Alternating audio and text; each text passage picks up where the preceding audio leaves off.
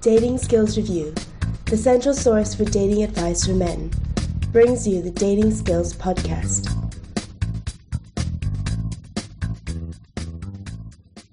Hey, this is Angel Donovan, your host for Dating Skills Podcast. This week, I'm interviewing Alan Roger Currie, a dating author with a very direct and straightforward method that he calls Mode 1.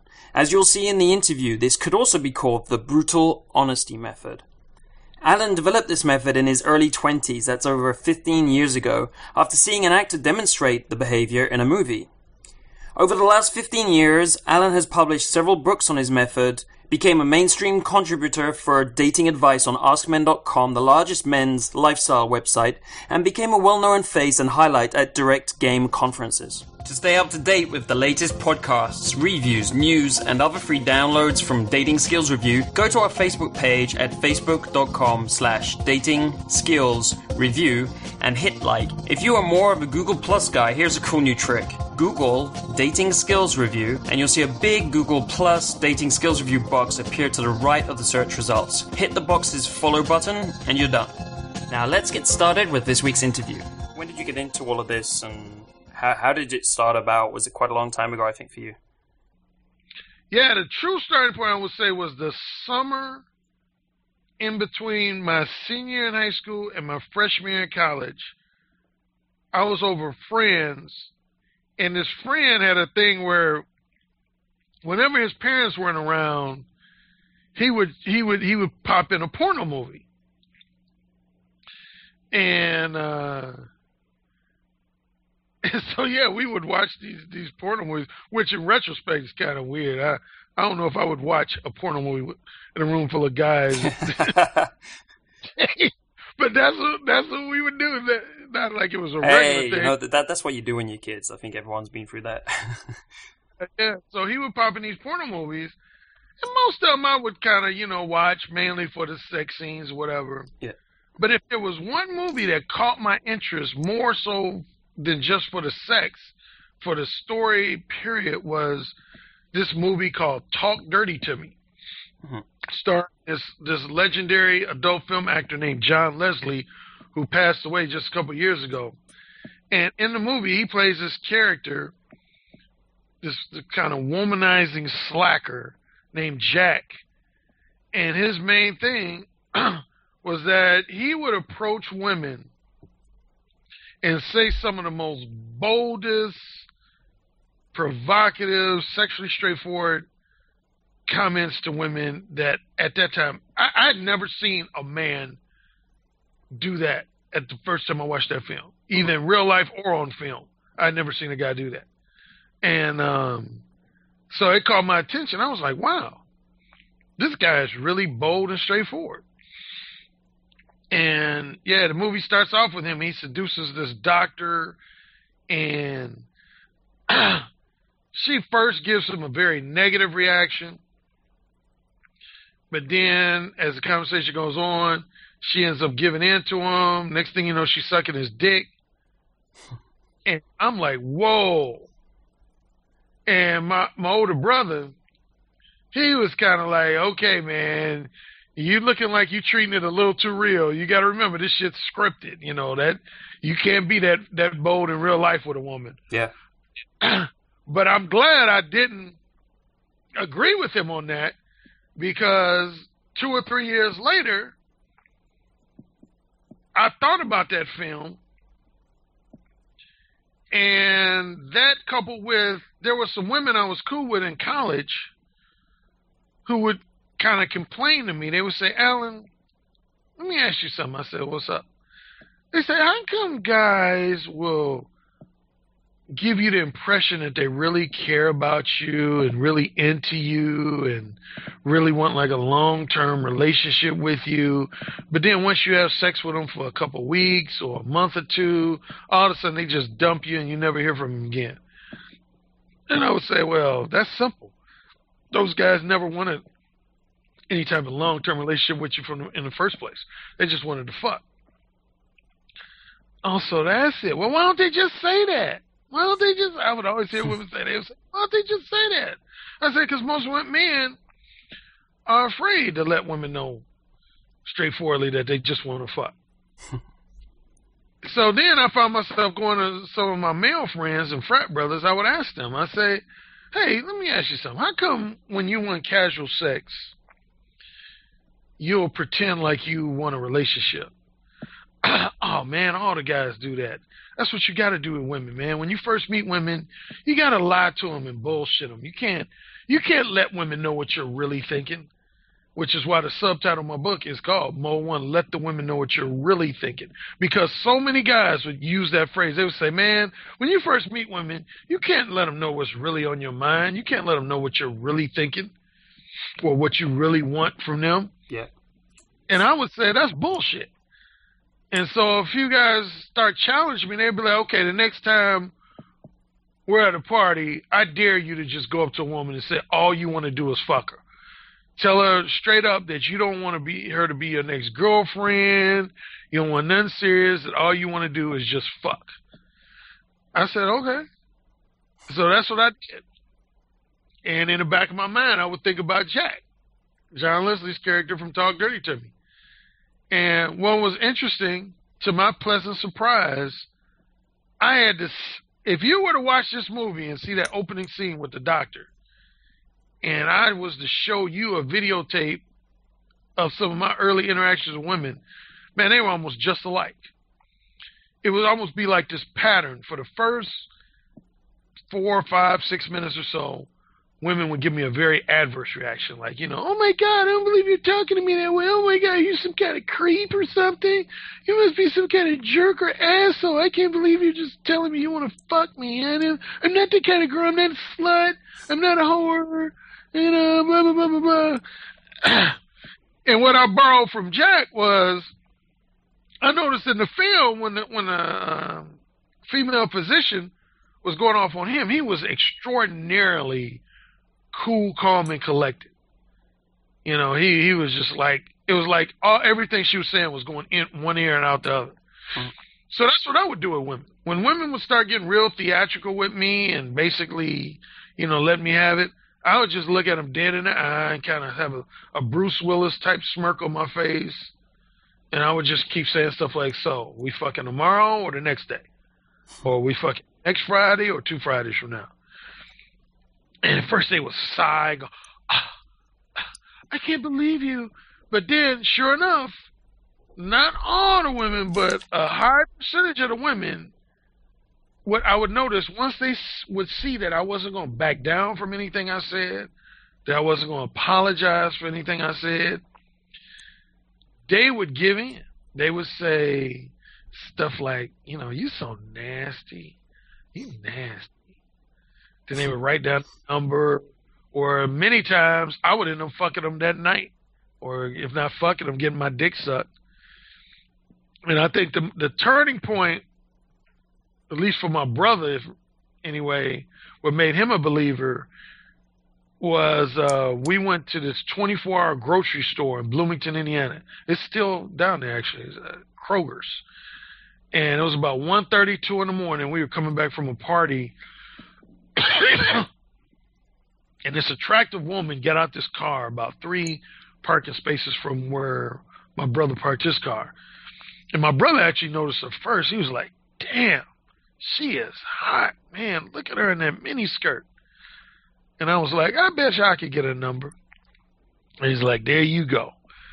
So you Mr. Confident, huh? You you, you think you're gonna hook up with her real soon? Huh? I said, I bet you I can fuck her within the next week or two. He said, okay, okay, Mr. Confident. So I went in the store, got my few groceries. Then I saw her in the aisle by herself. She was in the shampoo aisle and I approached her. And initially, I didn't say anything. I just looked at her. I looked at her dead in her eyes. Well, first she turned around and looked at me because she was facing the shampoo, and then I just kind of, I was a little behind her and to the side, and I just looked at her. She turned around, and I just looked in her eyes, and then she said, "Didn't someone teach you that it's rude to stare?" And I just was like, so? And she kind of gave me a look like, huh, well, aren't you something? And she asked me what my name was. I said Alan. And then she asked me the question. I opened the door. She said, "No." First, she said, "So, Alan, are you going to help me choose shampoos? I never can make up my mind which one to buy." I said. She said, "Okay." I said, "Do I look like I'm a man who really gives a fuck about women's shampoos?" She giggled a little bit. She said, "Wow, you're really a piece of work." Then she said, "So, Alan, tell me, if you if if your mind is not on helping me choose a shampoo, what is your mind on right now?" It was one of those. I'm glad you asked. I was like, I want to just lean you against a wall, lift up that cute, sexy mini skirt you got on, and put my hard dick all in your pussy and fuck the shit out of you. And she just was like, oh, oh my god, wow, oh my god, I don't believe you just said that. I just, I don't believe you. Just, I've never, ever, ever, ever, ever had a man say anything that bold or straightforward in a first conversation. Oh my god, I don't believe. I was just like, hey, believe it. I said it. So, when we fucking, she's like, I don't even know you. I was like, yeah, that that makes the fucking more spicy when you don't know me. And then she started giggling. Once I started giggling, I started moving closer to her. And then I just boldly put my hand like underneath her skirt and just start palming her ass. And she wasn't stopping me. So then I just leaned in and started kissing her. We started kissing. And she could feel my dick getting hard because she said something like, Oh, I can tell you're really happy to be sharing my presence right now. You're happy to see me. And I said, Yeah. I said, You want to see it? And she gave me a look like, I dare you to pull it out in this store. and so, yeah, I pulled out my dick right there in the store. And then I put my, my hands on her shoulders to gesture for her to get on her knees. And she followed suit. And she starts sucking my dick in the grocery store. Wow, that that's that's like that. You know, that's like the porno movie right there. yeah, yeah. She starts sucking my dick in the store. Then we get caught by this stock boy. He's about I don't know, 15, 16, 17 years old. I bet you to this day, I tell friends, I bet you he's telling somebody that story right now. Hey man, when I was like 16, I was working in this store, right? And this guy was getting his dick sucked in the aisle. But yeah, he looked and then he did a double take like, am I seeing what I think I'm seeing? Anyway, that kind of freaked her out. So she gave me the keys to her car and told me to wait. She described the car, but I actually knew what her car because I had seen her get out of it. I said, I know what your car is. She said, okay, wait for me. I'll be out in a few minutes. And so I went, I went and sat in her car. No, no, here's the funniest part. I came out, my brother was still in his car. And I walked out the store and I, you know, I walked like I was coming back to his car. Then I just stopped. And my brother gave me a look like, you know, like, why you stopping? Then I just dangled up her keys and pointed at her car. And he had a look, it was just priceless. Like, get the fuck out of here. You are fucking kidding me. And I went and sat in her car and I kept looking at him, smirking. And she came out about, I don't know, six, seven, eight minutes later. And we talked for maybe about 30, 45 seconds. And then you just, from his angle point, you just saw her head go into my lap. And she started continuing to suck my dick. And uh and my brother was just looking like, What the fuck? So me and him always reminisce about that night because that was the night that was more well significant for both of us because for him, like I said, it was the night that made him a believer in Mode One behavior. Right. And then for me, that was when he first suggested that I put it on paper. Okay, so when was that? How how old were you there? That was I was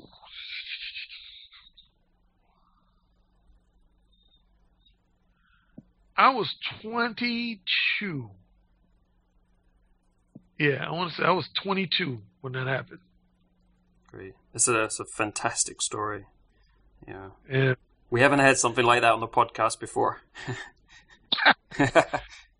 Yeah, and uh, yeah, he and that's the night he said he said, man, you need to put this on paper, because um, he said that's just, he said if you're getting results like that, you're on to something. And what's interesting, it took him literally about 10, almost 15 years worth of persuading to get me to finally publish it because uh, I didn't finally publish it as a paperback from the from that grocery store incident. Oh yeah, long time.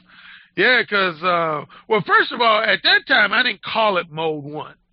I would just call it bold, straightforward behavior. Hmm. Um, the night, and I mentioned this in the book, if you read it, the night that provoked me to first start calling it Mode One, um, I was driving in Gary, Indiana, and I saw this woman, young lady, on a bus stop who I recognized as being one of my, my late mother's former students.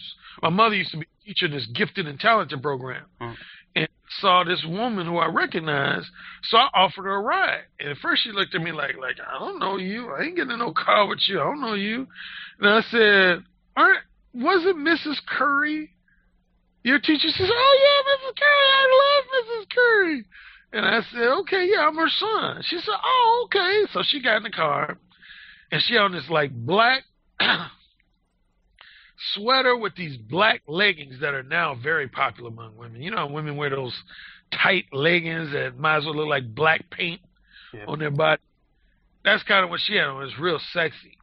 And it was interesting because if there was one woman I was kind of scared to be Mode One with, was women who were the daughters of friends of my parents. Mm. You know, tho- those are women I would always try to be Mr. Gentleman around and stuff. So initially I started being that way with her. And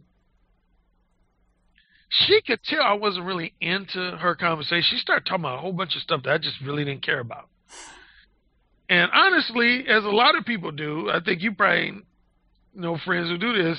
A lot of times when we, when we listen to boring conversation, we'll play the role. We'll pretend like we're interested in what they're saying, like we're listening. Right. But we, most of us won't be bold enough to say, I don't give a fuck about what you're talking about. But that night, I just decided I wasn't going to be phony. So she asked me, she said, Alan, I could tell you're not even really listening to me.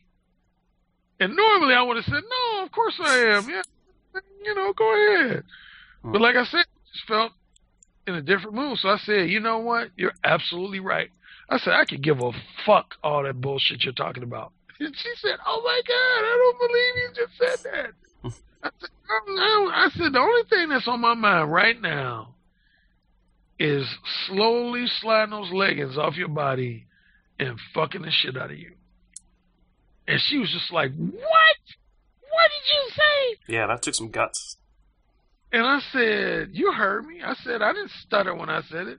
I said, I'm thinking about slowly sliding them leggings down and fucking the shit out of you. And she just was like, Wow. I do not believe you just said that to me. I said, Well, believe it. So at first she had the demeanor of a woman that was offended. And even in my mind, I was kind of like, damn, Alan, I think you just offended her. But I was like, fuck it, so be it. And, uh, but then to my surprise, we got to this point where it was this intersection, and nearby this intersection was this motel. And she said, You see that motel? I said, Yeah. She said, Why don't you go to the parking lot of that motel? I'm thinking, okay. So we get to the parking lot of the motel, just park there, and she just looks at me. She just stares at me for a long time. I'm wondering, okay, what is she thinking? Then finally she says, she says, you know, what you said threw me for a loop. But you'll be interested to know it did not create the reaction that you probably think think it created. I said, okay, what reaction do you think that I think it created? She said, well, you're probably thinking that I'm, you know, very pissed at you right now, very offended by you right now. I said, no, to be quite frank with you, I said, no, that's, that's not what I'm thinking. I said, I'm thinking that what I said got your pussy wet and you don't know how to process it. And she said, wow, you are something. I said, yeah, I heard that before. Anyway, make a long story short, she goes on to say, she says, you know what, I'm going to tell you something that a lot of women might not confess to.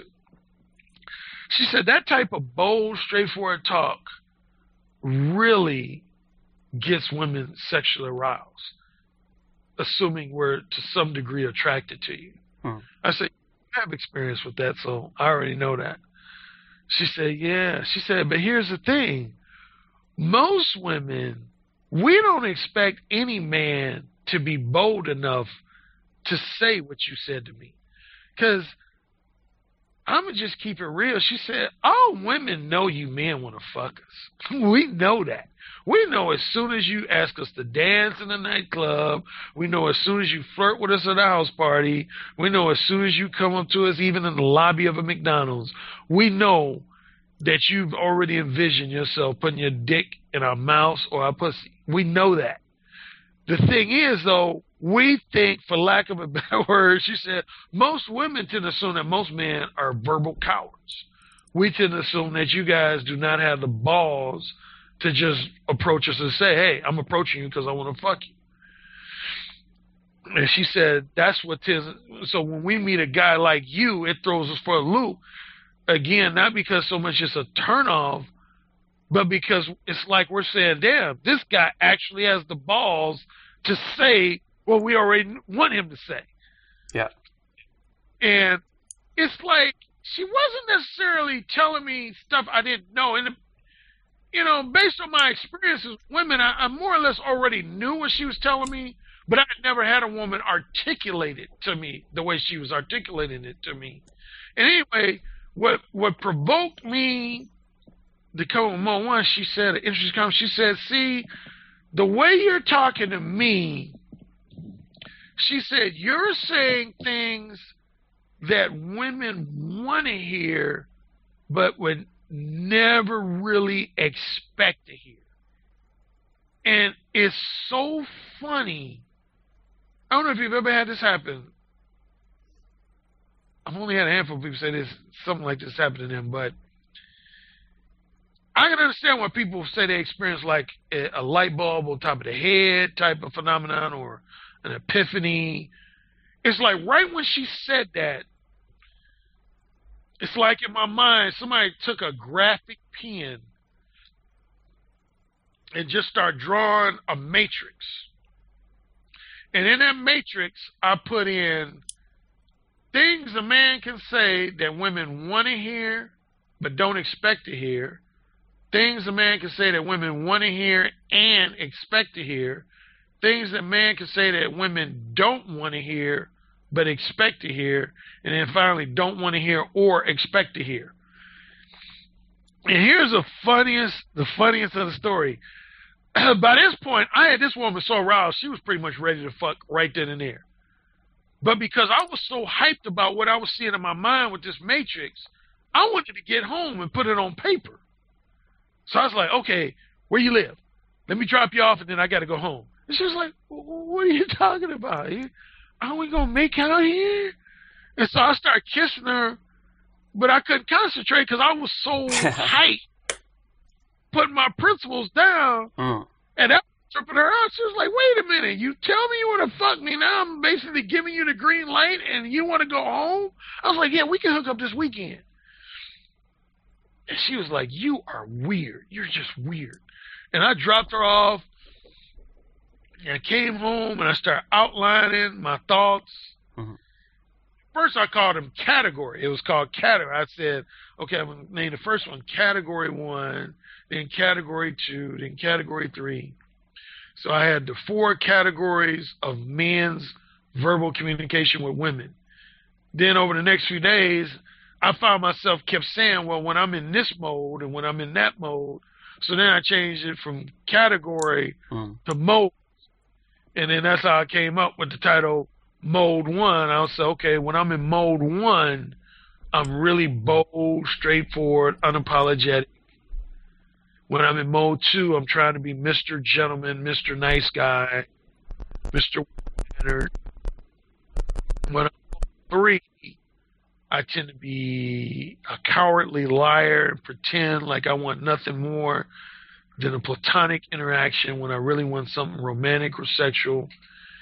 And then I said mode four is when I was mode two initially or mode three initially, but then I get pissed off because I didn't get the reaction I wanted or I didn't get the results I wanted. And then I want to call all women bitches and hoes. So that's my angry mode. Wow. I call that mode four.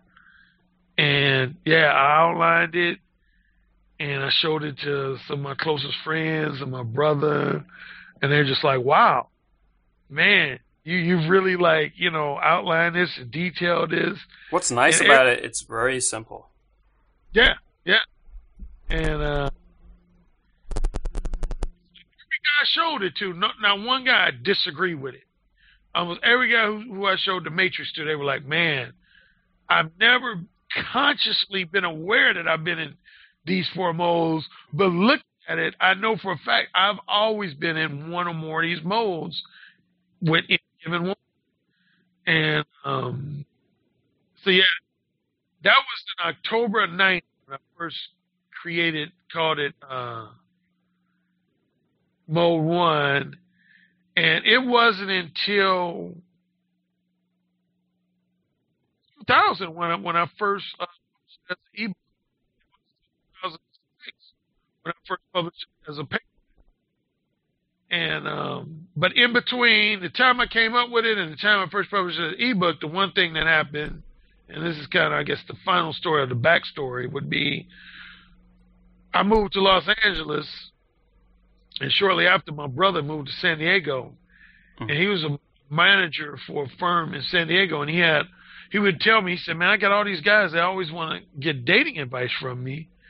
and I always give them my own brand of dating advice. But then I always say, you really need to be talking to my younger brother because he's much bolder, much more straightforward women than I am. And they, he said they would say, okay, give me some examples.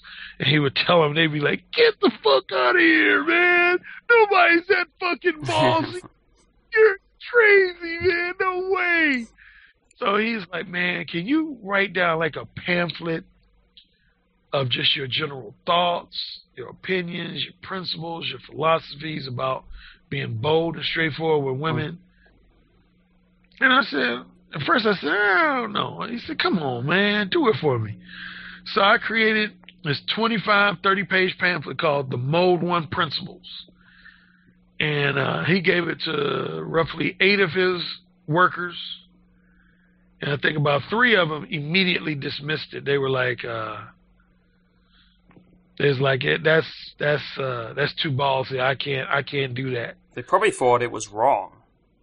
You know, uh, you can imagine that kind of reaction from from people. You know, that it's kind of socially out there. Uh, Uh-huh. So their first reaction would be like, "That that that's wrong. That's that's not right." Have you did you get that reaction sometimes? Oh, for sure, for sure, yeah. You know, guys say, "Well, that, that's not how I was raised," Right, and right. Uh, you know, and I was taught to be a gentleman, and blah blah blah blah blah, and uh. Have you ever have you ever taken someone like that and managed to get them to try it out? Like someone who had an extremely negative reaction to it and Oh. managed to you know managed to get them to actually try it, you know, put they put their full mind to it and you know really try it for true to see if it you know how it actually works out in reality. Oh yeah. Well, that relates to the story I just told because Mm. first the guys who did adhere to the pamphlet, they ended up experiencing some very, you know, positive, desirable results. Mm. And to the point where they were like, told my brother, they said, Hey man, this pamphlet is gold, man. You gotta you got to tell your brother to publish this, man. This stuff is really. For example, um, one guy, his name was Keith. Hmm. Handsome guy, pretty charismatic, but his main problem, he would approach women and engage them in a high degree of what I call entertaining small talk, Tr- trivial but entertaining small talk. Hmm. And my main principles was, in order to be Mode One, you got to eliminate at least 90 to 95% of your trivial, entertaining small talk. Can, can we just, can you give some examples of what trivial entertainment talk is? Because I'm sure, like, maybe a lot of guys do this, but they don't know they do it, right? And we need, we need to. My general definition of trivial, entertaining small talk is basically you're talking to a woman about stuff that you really don't care about. That would be my probably simplest definition. For example, if you're talking to a woman about sports and you genuinely are interested in a woman about sports, then that's not trivial small talk. But if you're talking about sports, but in in your mind you're like, I really would rather be talking about what what is her favorite sexual positions, that means you're engaging in trivial small talk. If you're talking about a woman's clothes and you're genuinely interested in talking about her clothes. So you can say it's not so much what you're talking about, it's your reasoning behind it. This guy Keith, that was his main thing. He he would engage in a lot of small talk. His simple thing he did was after he read my pamphlet, he would just go up to women and say, "You know what? I think you are fucking gorgeous. I think you're fucking hot, and I think you need to hook up in the next few days." he said, like, two thirds of women he approached, they'd be like, "Oh, okay," and they would just write that number, and he would be like, "Damn, is this easy?" And so he was hooking up with women left and right, and um, and yeah, but yeah, I would say that's most of my clients that I do. Like I do Skype consultations with clients from all over the world. Mm-hmm. I would say the vast majority of them fall into the category that you described. A guy who their upbringing was such that they were always taught to, you know, be present themselves as a well mannered gentleman and only say things that are socially appropriate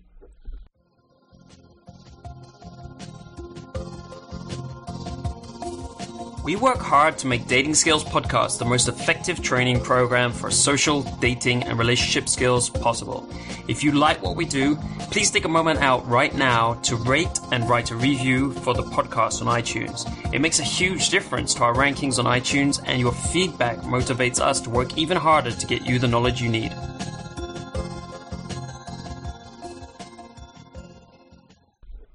Right. Uh, I, I think, you know, there's a t- I got tons of question questions about it, and I think like the first one is, I think it must be hard for guys to start to do this, right? Because it like compared to some other methods, yours is a is a bit more extreme and it's bolder, uh, it's more straightforward, and I can imagine like socially uh, the anxiety levels when they're going to try something like this.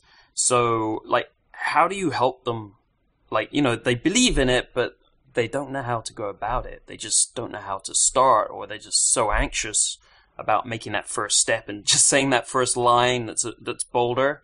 Uh, how do you generally uh, see them get up that ladder of becoming more bold in their conversations, or how do you help them do that?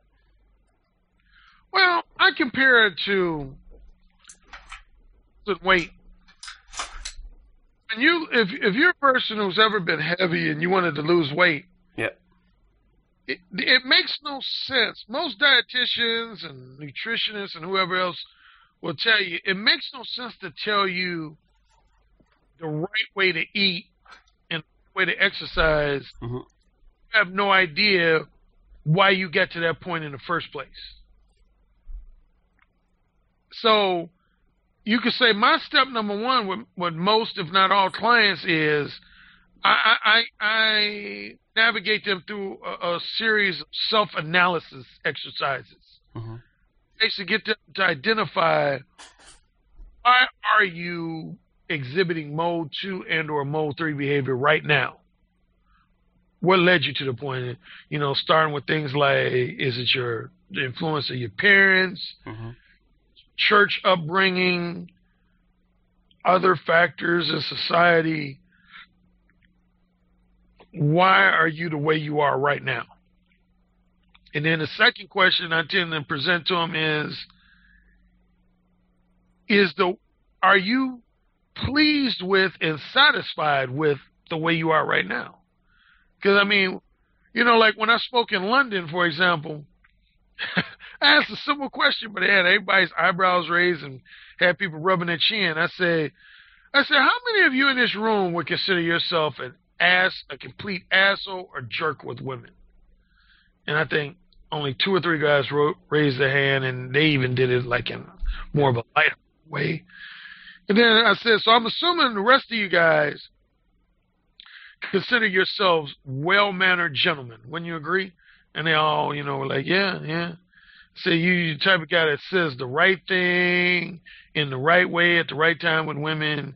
You pretty much, you know, conduct yourself in a conventional, socially appropriate manner, right? Uh-huh. And pretty much like, yeah, right. I said, okay, then why are you here? And I just started looking at each other. I said, I want you to think about that. Why are you here? Why are you in this seminar? Why are you in this conference? If being a well mannered gentleman was the key to romantic and sexual success of women, why in the fuck are you here? And the reality is, man, and I talk about this in my third book, Ooh Say It Again, I don't totally slam social program. That's the phrase I use quite often, social programming. Mm.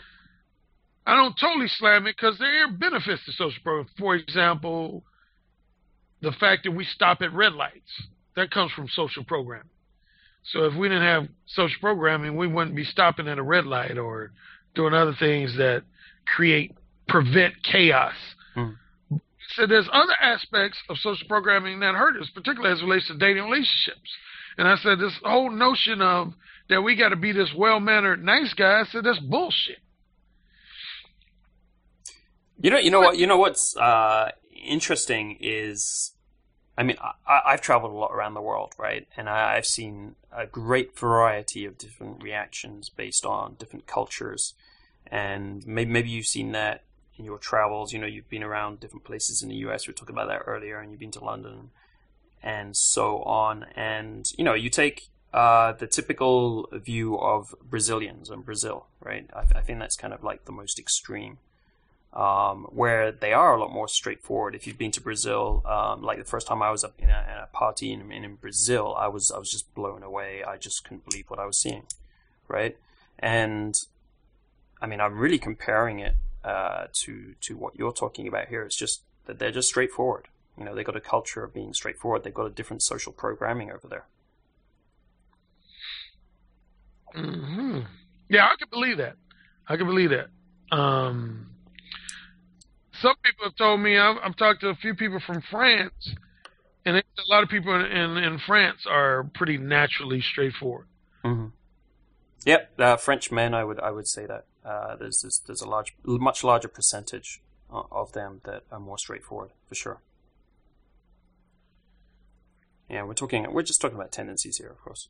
Um, so you know, it's, it's it's interesting, like to compare that. That does take you know what you're talking about. It's just it it is a bit more normal in some places. Um, and uh, so, I, so I'm interested, like, what what other types of reactions?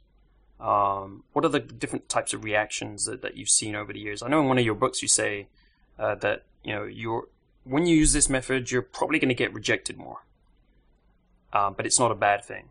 So, what what kinds of reaction reactions should you expect from women? Well, see, I'm glad you asked that question. Hmm. Because here's the thing. You shouldn't even concern. Here's the thing I have to almost beat in the minds of my clients. One of my most common phrases with my clients is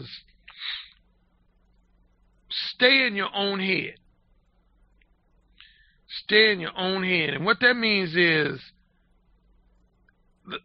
if there's one thing that so many men are concerned with and sometimes, honestly, it frustrates me, but I'm empathetic to why they're like this. Mm. And one, always want to ask a question like, well, what if I approach this woman and say this? What if she responds like this? And what if she says this? And what if she, you know, does this and doesn't do this? And what if she, I'm like, why are you trying to predict a woman's reactions? What if I had you and a woman in one of those like police officer rooms where I had her on the other side of a two way mirror Hmm. and you couldn't see her reactions. I just told you to say whatever you wanted to say that you genuinely wanted to say to this woman without being able to see her facial expressions or anything. What would you say? You'd say And me exact, you know, you'd, you'd have to just go with. Uh, that's, that's a great, great uh, analogy and example. Actually, you know, that would really force you to just say what you thought. Yeah, exactly. Take your best shot. Yeah, you would say whatever you you you felt like saying, and there would be a fifty percent chance you could be getting a a positive response behind that mirror, and there's a fifty percent chance you could be getting a negative response to that. And what what I go on to tell man is that really, and there's even a woman who said, what's her name? She has this thing called the Wing Girl Method. I think her name is Marni. Right. Marni, this article where she said something I totally agree with. She said, she said there one thing men need to realize. She said there is no right thing to say to women, because she said women are so different. They're so uniquely different in their experience. Like I, I can literally name times I've been walking down the street and I just said hello to a woman. How's your day? And she said, "Fuck off." Now, most people would think hello, how's your day would be a quote unquote safe thing to say to women. But even that's not safe because I've had at least two or three women that either ignore me completely or they said fuck off. So yeah, I, I try to get men out of the habit of trying to anticipate women's reactions Mhm. because here's the reality. I've had, and I talk about this in my book, Mode One. I've had women who I've interacted with in my life that had nothing but complimentary, favorable things to say to me, and the vast majority of those women have sucked my dick and have never given me any pussy. Then on the flip side, I've had other women who had negative reactions to things I said, have criticized various aspects of my behavior. Right. I needed to change or improve hmm very my behavior, and over half those women have sucked my dick or given me some pussy. So what I tell men is, if I have women compliment me but not giving me no pussy, and I have other women who harshly criticize me but give me some pussy, do you really think I'm gonna be flattered by compliments and scared of criticisms? Right, because you're saying that what people say doesn't fit with their actions. There's no correlation. There you go. There you go. That's the biggest thing that men need to realize to motivate them to change their paradigm on women's behavior and, and diminish their fear of negative reactions is that positive reactions are overrated and negative reactions are nothing to be afraid of. Simple as that.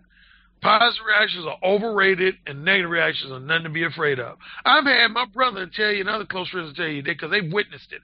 I've had women literally curse me out at say 10 o'clock. But at 10:45, 11 o'clock, or 11:30, them same women curse me out was sucking my dick. And I've had other women again who did nothing but compliment me at a party or somewhere, and I never even ended up tongue kissing those women. So,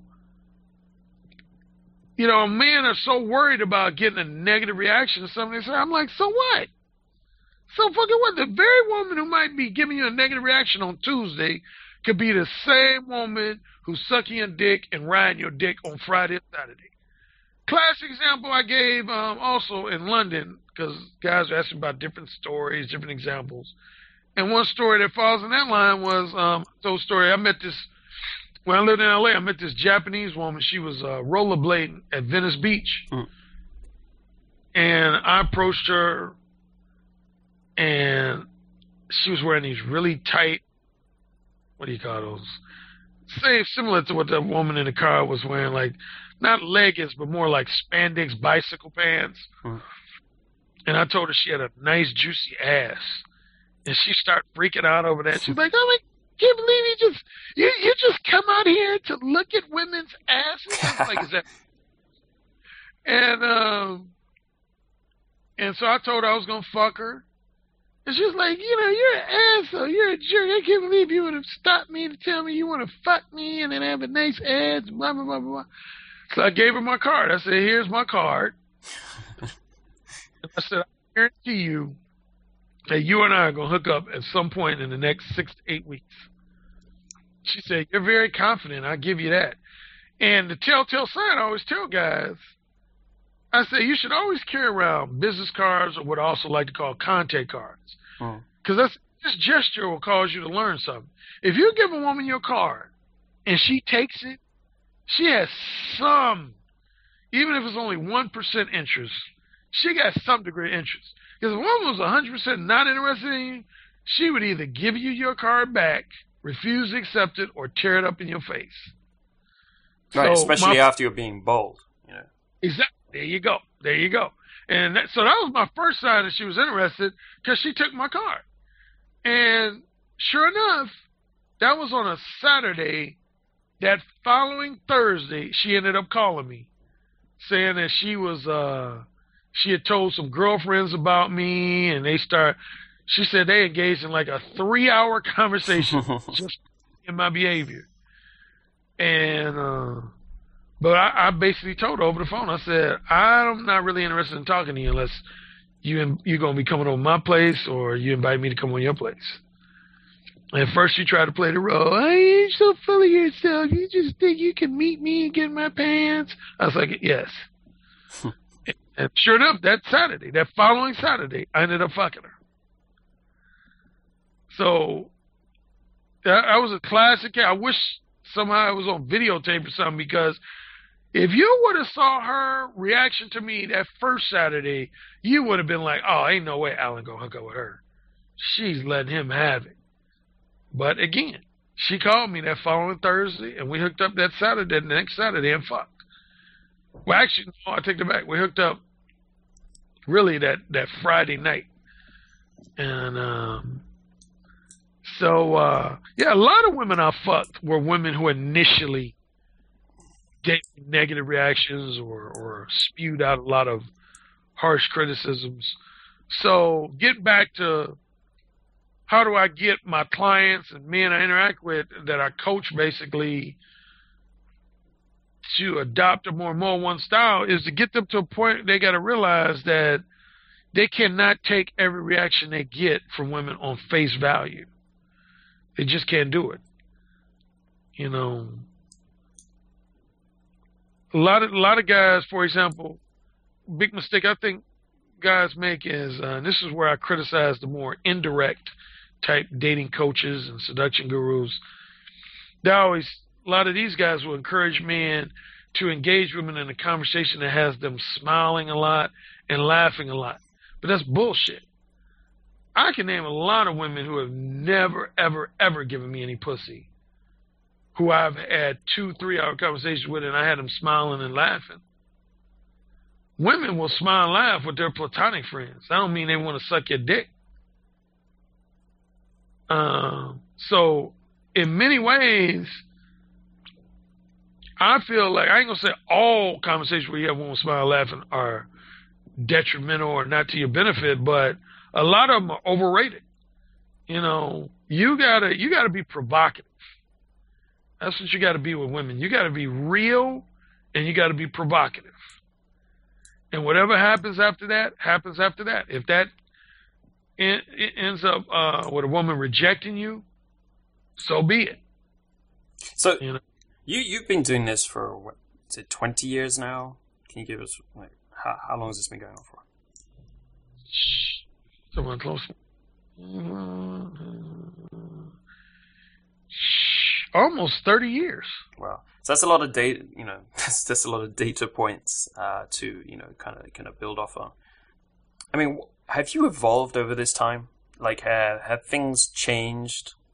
Because because I'm I'm sure as as time time has gone on, something has changed about uh, the way you do this, and I'd be really interested to, you know, kind of see how the the, the 20, 30 years has kind of molded, well, maybe accentuated uh, your behaviors? Would you say uh, they've got more extreme, you got more bold, or is there anything else you notice about those 20, 30 years? hmm. Interesting question. Tough questions. I don't know if I've changed anything about my approach. I, I guess, well, the one thing I would say I've, I've kind of evolved is that I realize that mode one could be applied to long-term monogamous relationships just as much as it can, you know, short-term casual sex relationships. When I first started being mode one, for me, mode one was all about casual sex. Yep. Um, but my older brother is a classic example. He was mode one with his now wife. Mm. But wasn't mode one like in an X-rated way or, you know, like, hey, I want to fuck you. Um, but he was mode one and letting her know that he didn't want his time wasted. Which is really the essence of mode one. Most people think the essence of mode one is about being sexually provocative slash X-rated. But really, the essence of mode one at its core is about letting people know that you don't want to waste time with people who are not on the same page as you, right. who do not have desires, interests, and intentions as you. Yeah. And that's how it was with his now wife. He told her, you know, that he actually was not looking for casual sex. He basically was like, I've I've sold my oats. He's like, I'm looking for a life partner. And so if you're looking for something more casual or more short term, let me know now so that we won't waste each other's time. And he said she was like, Wow, I've never had a guy come out in the first conversation and lay it on the table like that. And um, so that was the first conversation you had with her, like the first Yeah. time you met her, or the first date. his first lengthy phone conversation he had with her. Um, he told her that he basically, you know, he was looking for a life partner, that he wasn't looking for anything. Because a few women he had dated before meeting her, that's what had happened. He was looking, because usually that, that scenario's flipped. It's usually the Right. Who's looking for something serious and the man just looking to get in the pants. But my brother was running into the reverse. He was running a situation where he was meeting women and he wanted a more serious relationship, but they was just looking for something casual. And he didn't want that. His attitude was like, I've been there, done that. I, I'm not looking for that anymore. You know, and um, so yeah, go ahead. Yeah, you know, the, I mean, the whole thing about this, it, it strikes me that uh, when you were talking about your matrix earlier, you were saying, you know, these are behaviors that women don't expect, right? There are things that uh, society says that women shouldn't want, and you're saying that they, they do want them. Um, but importantly, they, they don't expect them. They don't see them very often, and it's it's it's interesting, right? Uh, it's it's like when we go we go to a movie. If if the movie has the same plot line as uh, a movie we saw a few months ago, which happens with a lot of movies these days, then you know it's it's not going to be that interesting to us. We walk out and we give it a five out of ten. Uh, but if it's got something new, which is unusual these days, uh, that you know we'll, talk about that film to everyone. Be like, hey, you should really go and see this one. It, so, do you think that part of it is that you stand out? You know, you're saying that all of these women remember you, right? Yeah. Oh yeah. um, yeah, I think boldness does stand out. Not only as it relates to say mode one and, and dating and relationships, but I think in any regard, um, it just it, it stands out. And um, yeah, I think uh, you know you just got to be a bold straightforward. Did you see this movie called Bulworth? I haven't seen that one. It's a good movie. It, it deals with that in the world of politics. Hmm. Warren Beatty plays this guy who suddenly becomes very bold and straightforward. And um, yeah, yeah. Um,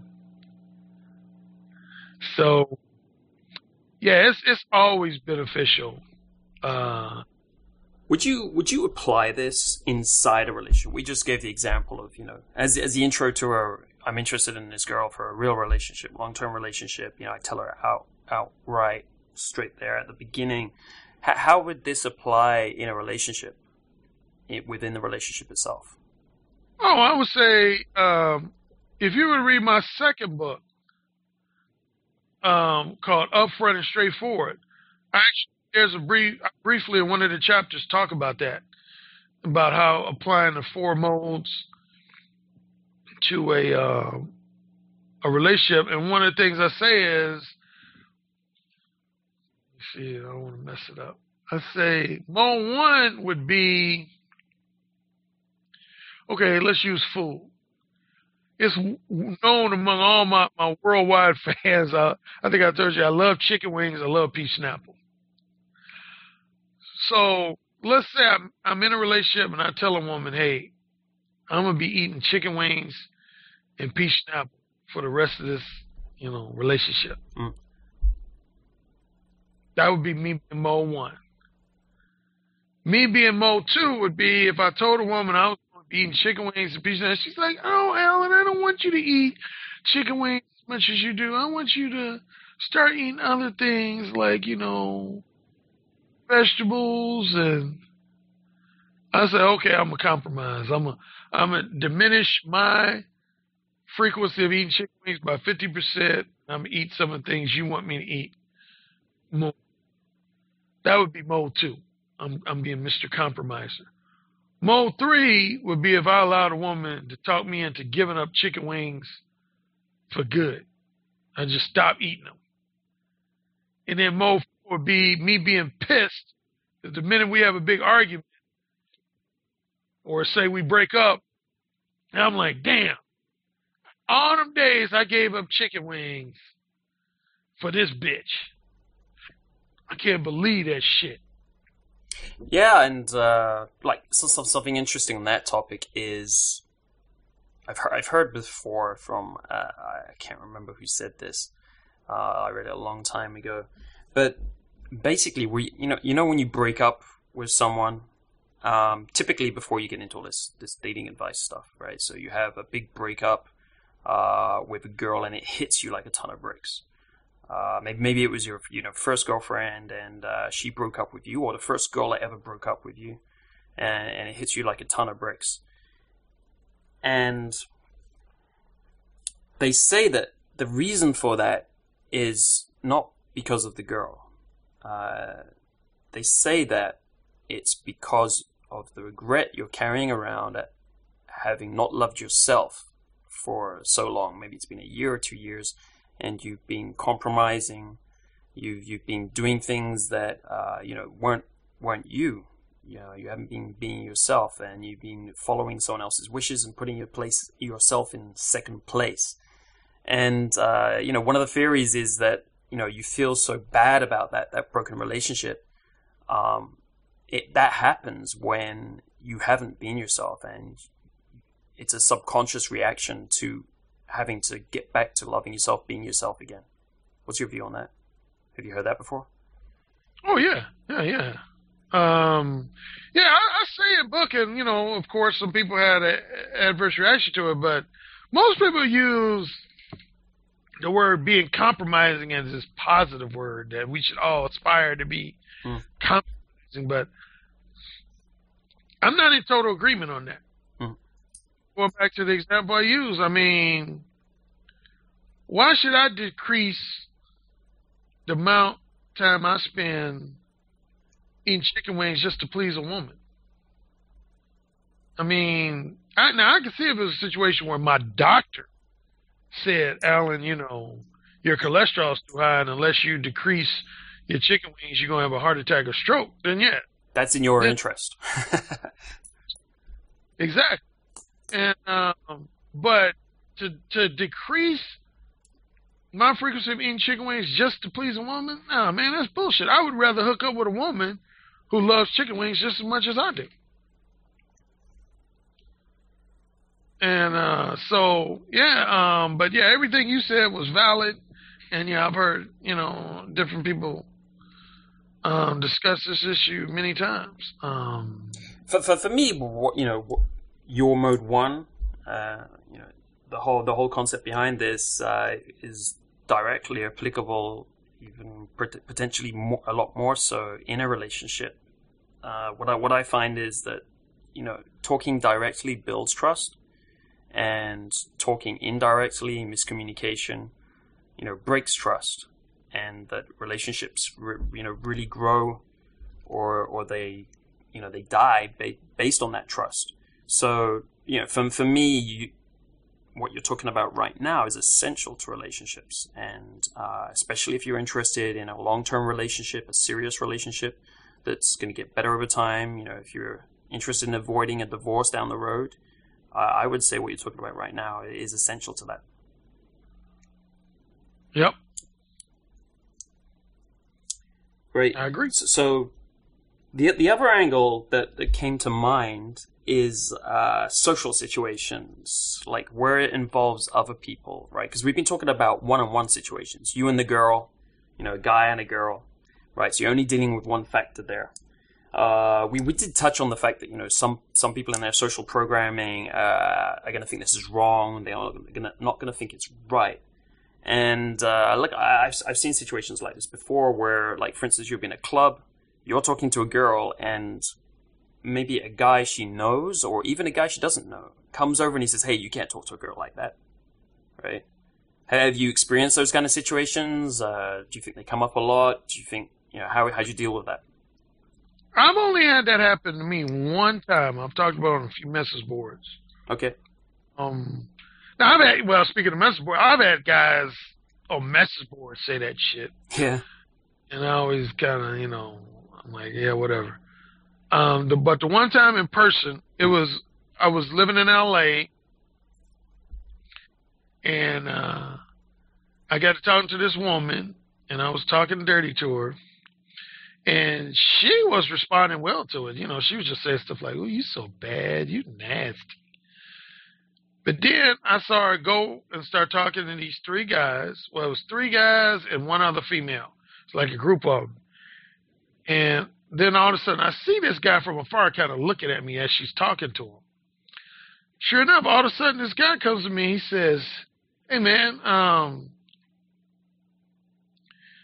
I don't know what his name is. I'll, I'll say Brian." He says, "Hey, I'm Brian. What's your name?" I said, "Alan." He said, "Hey, Alan, let, let me ask you something. Uh, you got any sisters?" I said, "No, actually I don't." He said, "Oh, I figured you, you know, you wouldn't be late." He said, "Hey, let me let me ask you this: if if you had a sister, would you want some guy just talking about how he's gonna fuck her and fuck her face and fuck her mouth and and come in her mouth and all this stuff, huh? Would you would you want a guy talking to your sister like that?" I said, "Well, how old are you talking about? My sister is." He said, "Well, I don't think it matters." I said, "Oh, it very much matters." I said, because no one, if my, if my sister is, say, roughly 21 years of age older or even 18 years of age older, I'm staying out of my, my sister's personal life unless she invites me.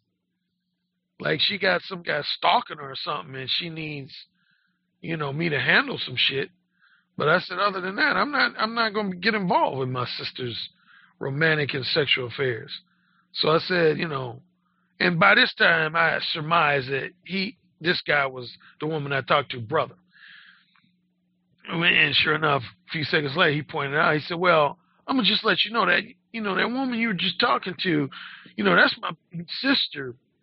And uh, she was telling me some of the things that you were saying to her, man. I, I think it's, I just got to be frank with you. I think it's disgusting, man. I think it's rude. I think it's improper. And I think it's disgusting. I said, Are these your words or her words? I said, Did she come over to you and say, hey, that guy was talking to me in a, in a rude and disgusting manner. He said it doesn't matter. I said, yes, it matters. I said, yes, it very fucking much matters. I said, so, I'm going to ask you again. Did she come and tell you that she was bothered by my conversation, or did she just share some of the details of my conversation and you, on your own opinions and attitudes, are having a negative reaction to it? And he was just like, hey, man, I just want to let you know that uh, You know, I think it's foul. You don't you don't know my sister and uh you know, for you to talk to her that way, I was like, dude, man, dismiss yourself from my presence before I get heated. And I gave him a look like, dude, I'm not I'm not fucking with you, man. Leave me the fuck. And he sure enough he walked away. But see, I, I knew what I knew what the deal was. She hadn't gone back over there and said, Hey, that guy's a creep, he's an asshole. Well, she went over there, and this is what a lot of women will do. You know, she she probably went over there and said, "Hey, that guy, see that guy over there? Man, he's a trip. I mean, he is like bold. He just says whatever's on his mind." And the brother was probably like, "Okay, give me an example." Well, he just told me straight up he wanted to put his dick in my mouth, and he wanted to shoot his cum in my mouth, and blah blah blah blah blah. And this guy thinks he's gonna play Big Brother, but you know, again, I was like, unless she came to you and said she was offended by something I said, then you can bring her over here and we could all three talk about it. But don't come over here trying to play the big brother role.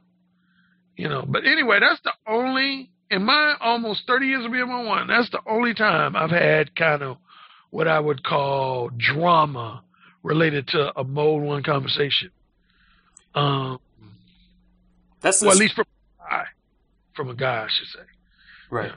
Right. I guess you know you've had situations where I mean the kind of same situation, but it's it's a girl who who heard the same story and then she came over and you know. Yeah, I've definitely had a lot of cock blocking girlfriends doing similar stuff like that. Like, hey, you know, my girlfriend said you wanted to fuck her doggy style. I just think that's rude and disgusting. And I would say, oh, you just jealous because I didn't tell you I want to fuck you doggy style. what kind of interact? What kind of reaction did you get to that? Oh, some of them end up laughing. I end up getting a woman to laugh, and other times the women, you know, they get huffy and uh and I, I don't- I don't like that third party shit. And I tell people that, both men and women. I say, hey, you know, um, matter of fact, I'm not to go into too much detail on this one, but as my family members know, and this is really putting some of my personal business out there, but years ago I fell out with my own one of my own family members related to this. It's, um, one of my cousins was getting married,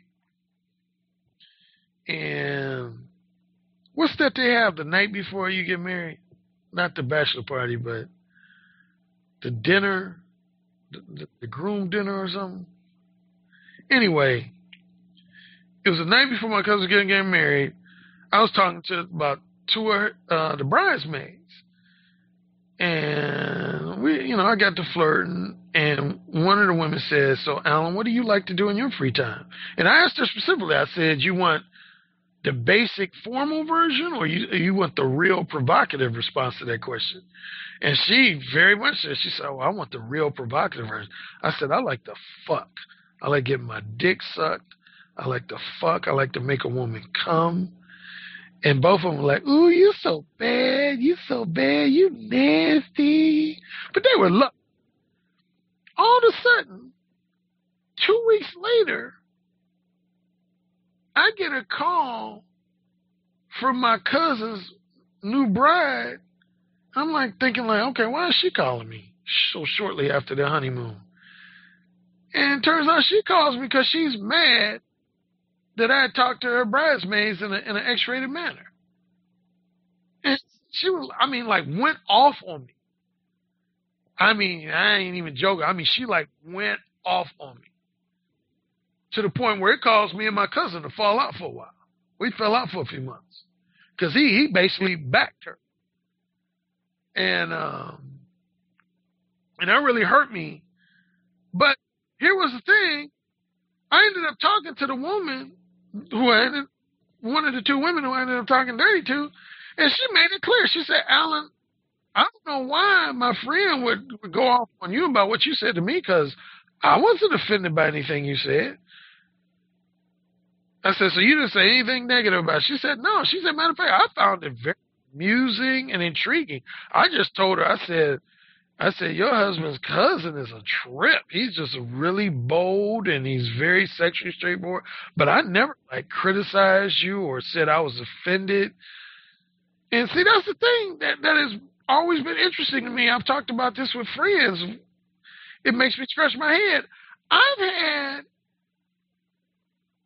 I can name so many times where I've had the a, a friend of somebody's be more offended by something I said than the person who I said it to.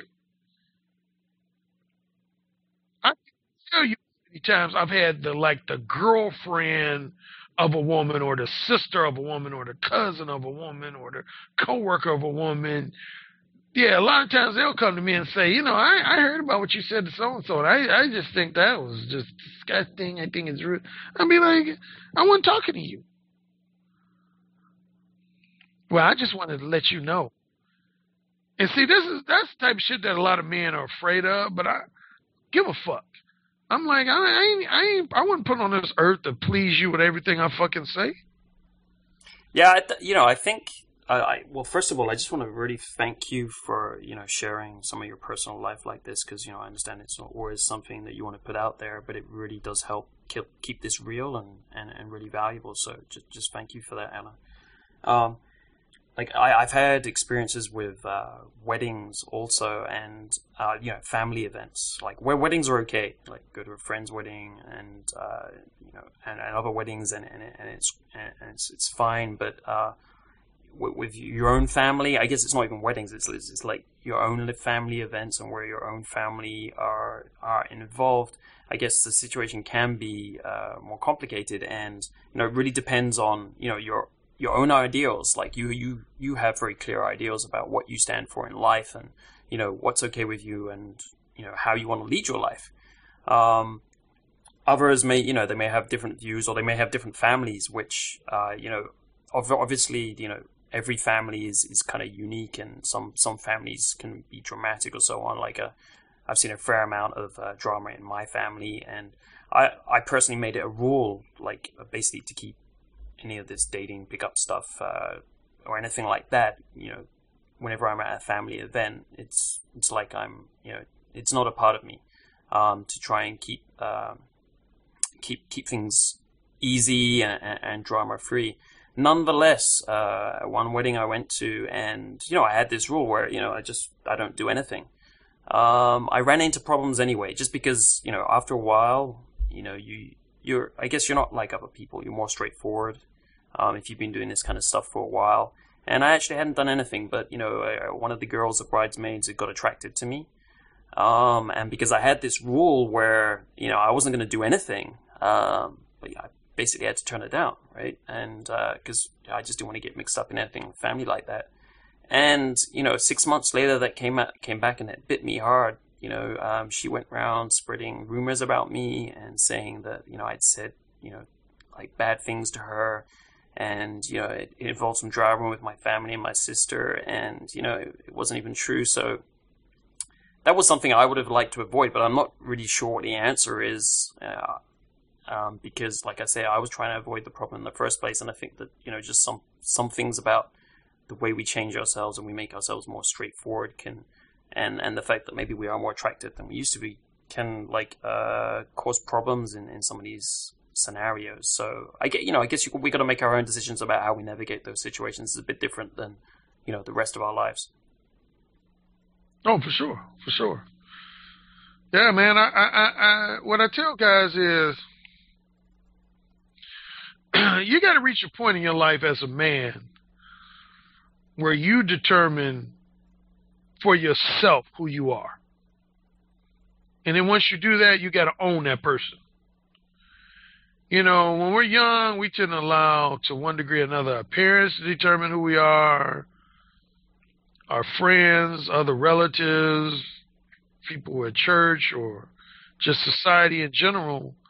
But you know, you you got to, you know, it's just like I interviewed on my talk. I do a talk, internet talk radio show, and I was interviewing this legendary adult film actress named Nina Hartley. Uh-huh. And I was asking her, you know, what did her parents think about when she started doing porn, and what did her friends and relatives? And she said, oh, of course, some of them had a negative reaction to it.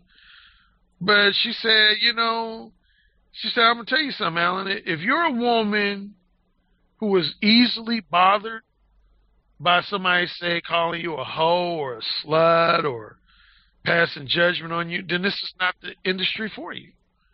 She said, I know who I am. And she said, I own my sexuality. I love the way she said that. Mm. She said, I own my sexuality. And she was basically saying, I don't give a fuck what other people think of me. She said, I make my own choices, my own decisions, and I live with them. I, th- I think that's something great, you know, great to live by. No matter what we decide, who you know we are going to be. We shouldn't, you know, obviously we shouldn't care what others think, uh, even if we don't want to be. You know, even if someone listens to this and they don't agree with you and they don't want to be as bold, they still they still have to stand up for themselves and be who they are in life and not worry so much about you know maybe they don't want to be as bold as you, but they still have to stand up and be who they who they really are. Exactly. Exactly. And uh, so, yeah, that's the same message, you know, I, I give uh, pretty much all my clients is that, you know, because, I mean, again, that's the biggest obstacle that just about all my clients have more than anything else is just simply worrying about what other people are going to think, other people are going to say about them, how women are going to re- react and respond to them. I'm like, man, you just got to be who you fucking are you got to first decide who you are. Then once you decide who you are, you got to own it. And uh, so yeah. Um, all right, Alan. This is this is this has been a fantastic talk. Uh, you know, you're, you're you're a really good speaker. You know, all this stuff comes across really well. And uh, there's there's a one question we ask everyone who comes on this show. Uh, it's it's very it's very simple. It's take someone from complete newbie, you know, no experience of dating advice or anything like this, and he wants to get results, success with women as fast as possible, what are the three things you would tell him to do? Wow. Three things I would tell a guy to do if he wanted to get results as soon as possible, quickly as possible. That's it. Ooh, that's challenging. Because see, one of the things I tell my clients is I I tell them not to put timelines on on on you know success. So it's kind of going against my normal advice, but for the sake of this question, um, the first thing I would uh, tell a man to do is assess what he really wants from women. That's step number one. What he wants from women. Like, does he want short term non monogamous? Does he want long term monogamous? Long term non monogamous? Short term monogamous? Always know what he wants. With any given woman he's talking to, know what he wants from women if not before he approaches the woman, definitely within by the end of the first conversation, he should know what he wants from a woman. So I would call that step number one. Step two, along the lines, of course, of Mode one, is confidently and boldly express to a woman what you want. If you want short term non monogamous, let a woman know that. If you want some more long term or some more monogamous, let a woman know that. Don't engage in any type of manipulative head games with women. Don't lie to women. Don't go out of your way to try to impress women or wine and dine women. Just let women know confidently and straightforwardly, let women know what you want. That's step number two. And number three is simply actually related to what we just talked about. Don't ever, ever, this was one of my principles in my original pamphlet, the Mode One Principle don't ever apo- offer apologies or lengthy explanations for something you said that was bold or provocative, perceived as bold or provocative. You know, if some women criticize something you said that was bold or provocative, so what? If some women try to get you to back down for what you said, don't do it. If some women try to get you to apologize for something you said, don't do it. Say whatever. Once something comes out your mouth, own it. If you really think you're going to have to apologize for something you say, then don't say it. But once it comes out your mouth, own it. Fantastic, Alan. Like, very simple three point advice there, you know, holds true to the rest of the, you know, the podcast. Everything you said is very straightforward, and, and that, that's what I think is great about it. And uh, Alan, it's been great to have you on the podcast. I enjoyed this a lot, and great to hear, hear you know, all, all your personal experiences uh, with this method. I appreciate you inviting me and uh, and having me. You've, you've had some very good questions, at times tough questions. and I, I've appreciated this interview very much. Well, thank you, and I hope we get to, a chance to meet up or talk sometime again in the future. Oh, for sure, for sure. To get more information on today's guest, including their profile, background, company information and ratings, and of course all their products and their reviews, go to datingskillsreview.com slash dating skills podcast and select the relevant episode. You'll find all the information there. Do you have questions about dating, pickup, women, sex, or relationships? Get them answered by us and our guests on the podcast by sending them to ask at datingskillsreview.com by email. That's ask at datingskillsreview.com. Your info is kept anonymous and you'll get some rock solid personal advice for free on the podcast.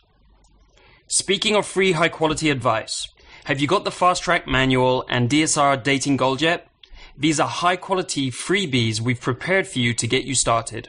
The Fast Track Manual gives you a step by step process to use to learn to get good with women as fast as possible. Readers say it's flawless. DSR Dating Gold is a daily email with one piece of golden, highest quality advice taken from the hundreds of products we've reviewed. Get both of these by going to www.datingskillsreview.com slash fast track. That's F A S T T R A C K. And accelerate that learning curve so you can get good in months, not years. Dating Skills Podcast is brought to you by Dating Skills Review. Dating Skills Review is the Amazon.com of dating advice for men. If it exists, we have it. We help you find the best advice fast so you can get good with women in months, not years. Learn more at www.datingskillsreview.com.